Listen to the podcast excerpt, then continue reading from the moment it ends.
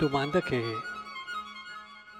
penso potremmo fare a chiunque e subito con la nostra mente andiamo a pensare, ma io ho sentito la chiamata del Signore a diventare sacerdote, altri magari possono pensare io a sposarmi, io la sto ancora cercando. No, no, fermati, fermati. Qual è la tua vocazione?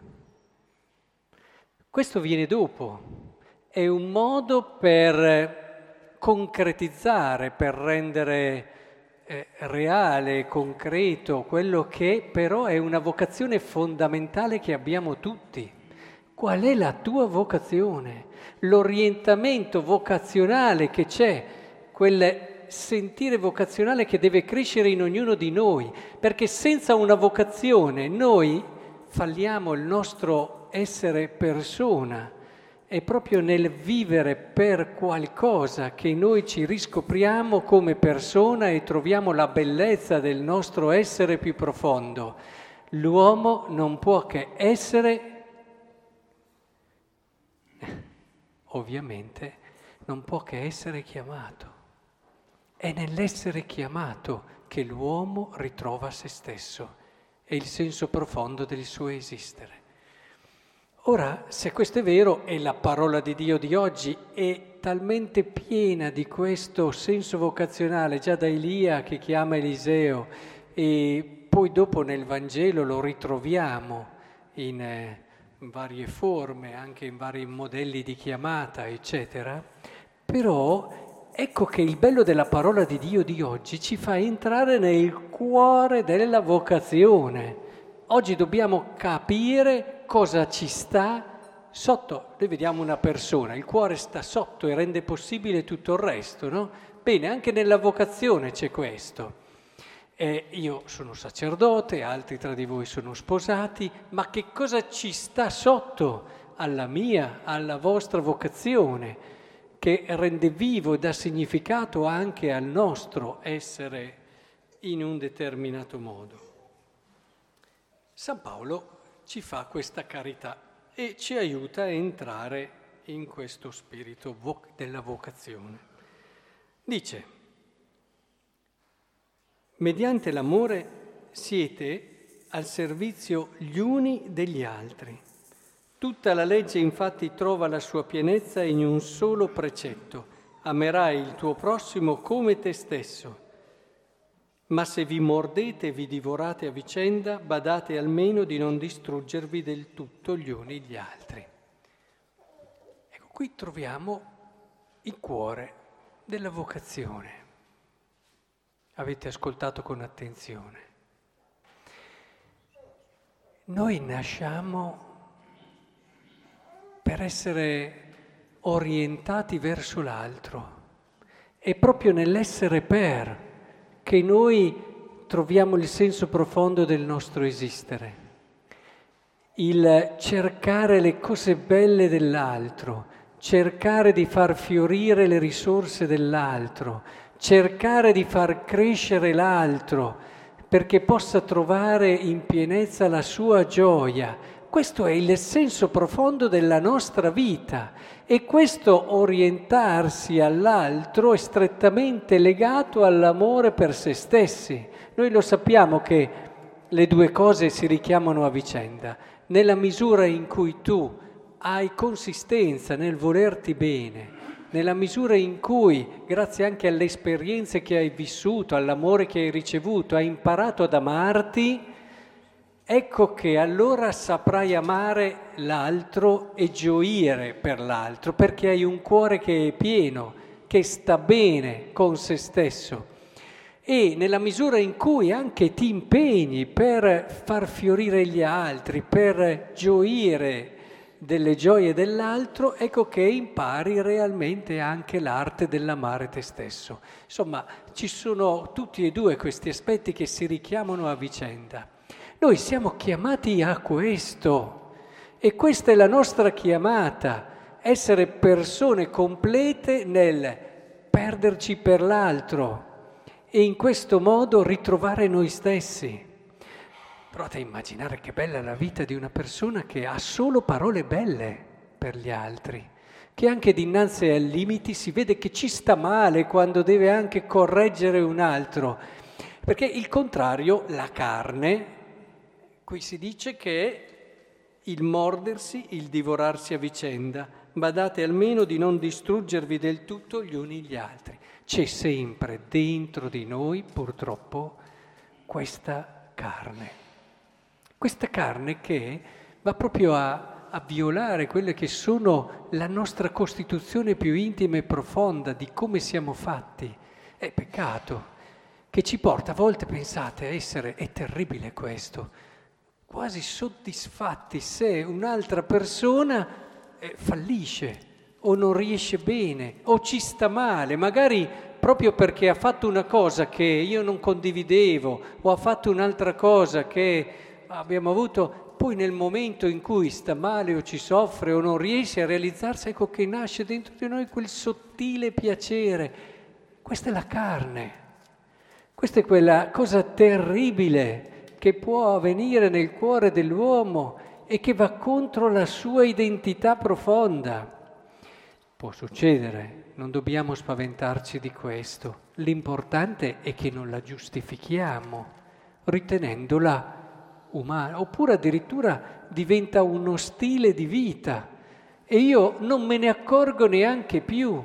Quindi cosa faccio? Mordo, divoro, con una parola, con un'altra parola, dicendo una cosa, facendo a volte anche quelli più, più sottili sono i più terribili, eh? perché non che voglia parlare male di quella persona lì, però terribile. Oppure quelli che stanno in silenzio, quando c'è di fianco a loro uno che dice qui, qui, qui, qui, là, sono peggio di chi sta parlando.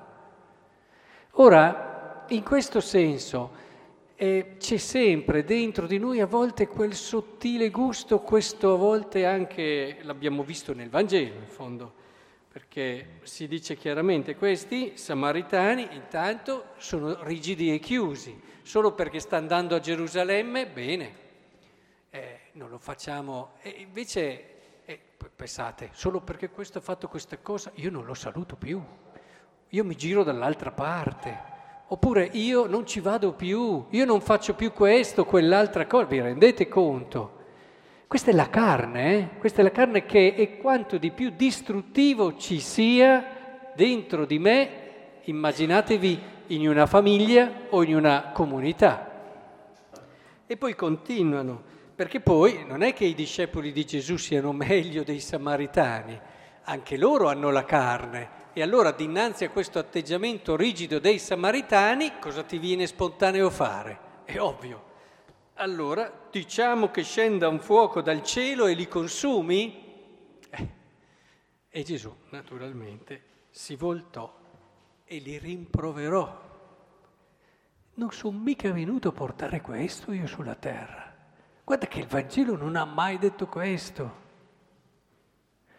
andiamo contro quella che è lo spirito profondo del Vangelo e tante volte non ce ne accorgiamo neppure. È talmente diventata la carne qualcosa di nostro che è una volta, è due volte, è una critica, è una mormorazione, addirittura qui si parla appunto con immagini molto forti, ma immaginate un matrimonio dove si comincia a, a, a perdere questo spirito per l'altro, dove non mi alzo al mattino e a cuore ho la gioia dell'altro, la crescita dell'altro, far fiorire i suoi doni, ma piuttosto comincio, ecco la carne che si inserisce e comincia a dominare, comincio a inserire le mie lamentele, le mie pretese. E perché tu non mi fai questo? E perché potresti essere diversa? E perché sarebbe meglio che e pian piano la carne morde e pian piano quel matrimonio comincia a vacillare. E invece le difficoltà ci sono in ogni matrimonio, anzi, se è un sano matrimonio le sue difficoltà ce le ha, è molto meno sano un matrimonio che non ha mai difficoltà, ce ne ha più del matrimonio finto. Se un matrimonio è vero, ha le sue difficoltà e in queste difficoltà, in questo spirito per l'altro, l'amore cresce È grazie alle difficoltà che si fanno le conquiste più belle in una storia d'amore, se affrontate con lo spirito giusto. Ma provate a pensare ad una comunità parrocchiale, com'è importante avere a cuore la gioia dell'altro, anche magari le sensibilità diverse, i modi di pensare diversi, ma ci sta, ma sono solo una risorsa, una bellezza e una ricchezza della nostra comunità. E si comincia a dire e a mordere l'uno, a mordere l'altro, se cominciassimo davvero così, e poi dopo, ah guarda, sono anche un po' contento perché non gli è poi mica andata così bene quella cosa lì, oppure quell'altra cosa, ma è lì che tu stai perdendo te stesso, qui si parla di distruzione, ma invece essere contenti, ma siamo chiamati a una vita bella. Guarda, hai queste cose belle, vabbè puoi aver sbagliato, ma concentrati sulle cose belle che hai. E anche in quelle cose che io faccio fatica, cerco sempre di mettermi in un atteggiamento di ascolto, cerco di capire, ma magari mi aiuti a capire meglio anche le mie idee, mi aiuti a smussare certi spigoli, mi aiuti a entrare e a fare più chiarezza su certi concetti. È bello sostenersi, è bello perché allora la comunità diventa una famiglia e se diventiamo una famiglia è chiaro che ci stiamo bene nella nostra comunità, la facciamo fiorire, la facciamo crescere e tutti ci mettiamo qualcosa di nostro in questo atteggiamento dell'essere gli uni al servizio degli altri, dice San Paolo. Siamo così, siamo chiamati così. E, e questa è la libertà. Si parla tanto di libertà, no? Paolo ha iniziato, ci ha liberati per la libertà. Si parla tanto di questa libertà, ma e, e tanti parlano di libertà da, libertà da qui, libertà da là, liber... e poi dopo quando ti sei liberato da, da, da, da tutto, cosa fai? Credi di essere libero? Sei più schiavo di prima, perché la libertà la raggiungi solo in una pienezza del cuore, in una sovrabbondanza del cuore, quando il tuo cuore è riempito da qualcuno e dall'amore per qualcuno. Ecco allora che la libertà è proprio invece nell'essere per, al servizio gli uni degli altri, non intendetelo solo nel servizio, faccio un servizio pratico e materiale, è un atteggiamento di fondo, come dice subito dopo Paolo, in un atteggiamento dell'essere per, che tu davvero raggiungi la tua libertà, perché riempi il tuo cuore. Diciamocelo, le persone che criticano, brontolano, eh, sono persone che non sono contente, diciamocelo, sono persone che hanno il cuore non pieno, quelli che hanno sempre, sempre, sempre da mordere chiunque. Una persona che ha un cuore ricolmo di, di quella che è la gioia per l'altro è una persona serena che va oltre anche agli sgarbi che riceve, va oltre anche al nemico, dice il Vangelo, a quello che ti fa del male, perché capisce la sua debolezza, la sua fragilità in questo momento e cerca di aiutarlo. Un cuore pieno è un cuore che effettivamente conquista anche chi sta cercando, chi sta cercando la fede, perché l'avrete sentito anche voi, io ne ho sentito tante volte, guarda lì, quei cristiani, guarda come si criticano l'uno con l'altro peggio di noi. Guardate che questa cosa non avvicina nessuno, eh? non avvicina nessuno, distrugge come dice Paolo, allontana quando invece i primi cristiani facevano gola ai pagani perché dicevano ma guarda quanto si amano. Ecco, la comunità è questo, una bella famiglia costruita, ognuno mette il suo mattone, la costruiamo giorno dopo giorno, in questa anche ascesi che ci vuole, in questo lavoro della grazia che ci vuole. Non ve l'ho mai nascosto che io all'Eucaristia, quando ho qualche difficoltà, la porto sempre qui e non c'è messa da cui esco che non l'ho risolta nel cuore. Se ho un nodo, se faccio fatica, ve l'ho sempre detto, perché è la grazia di Dio che poi alla fine ci permette di vivere per. È questo il nostro spirito e questa è la nostra grande vocazione, una vocazione alla libertà e alla gioia. Non sono mica libere le persone che non vivono così. E allora, come dice Elia a Eliseo, vorrei che davvero diventasse anche un monito per tutti noi a scoprire questa grande vocazione fondamentale che abbiamo, questa grande missione e responsabilità. Elia disse, va, torna, perché sai che cosa ho fatto per te. thank you